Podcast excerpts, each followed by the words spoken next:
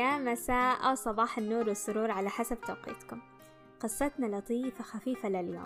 عن كلمتنا اللي دايما نقولها بس في موضوعين مختلفين. فمثلا لو كنا نسولف عن شيء معين يعني خلينا نقول جريمة كان في شخص شاك في نفسه. وقتها بنقول له اللي على راسه ريشة يتحسسها كناية عن شعوره بالذنب أو إن المقصود بالكلام. وأحيانا نكون جماعات وكلنا نشيل ونحط وفي واحد بس متكي ما يسوي ولا شيء. ممكن نقول له وقتها على راسك ريشة. وهالموضوعين لهم تفسيرين على حسب استخدامك. بس خلونا ناخذ الاستخدام الأول ونبدأ القصة. في قرية صغيرة انسرقت دجاجة عزيزة جدا على صاحبها. فراح لشيخ القرية يشكو سرقتها وإنه كان يحبها ويبغاه يطلع له السارق بمعرفته قال للشيخ سهلة خليني بس أجمع أهل القرية كلهم وأكلمهم سوا.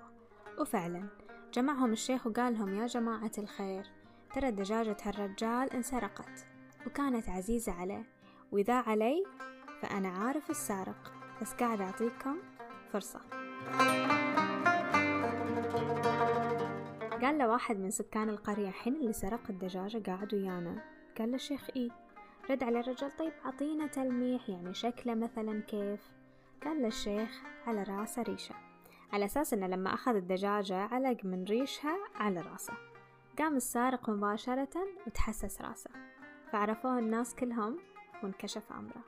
ومن هنا صرنا نقول لأي شخص شاك في نفسه أو حاس إنه هو المقصود بالكلام اللي على راسه ريشة يتحسسها أو اللي على راسه ريشة يحسس عليها. لو أعجبتكم القصة لا تنسوا مشاركتها مع أصدقائكم. ونلقاكم في قصة أخرى في الأسبوع القادم.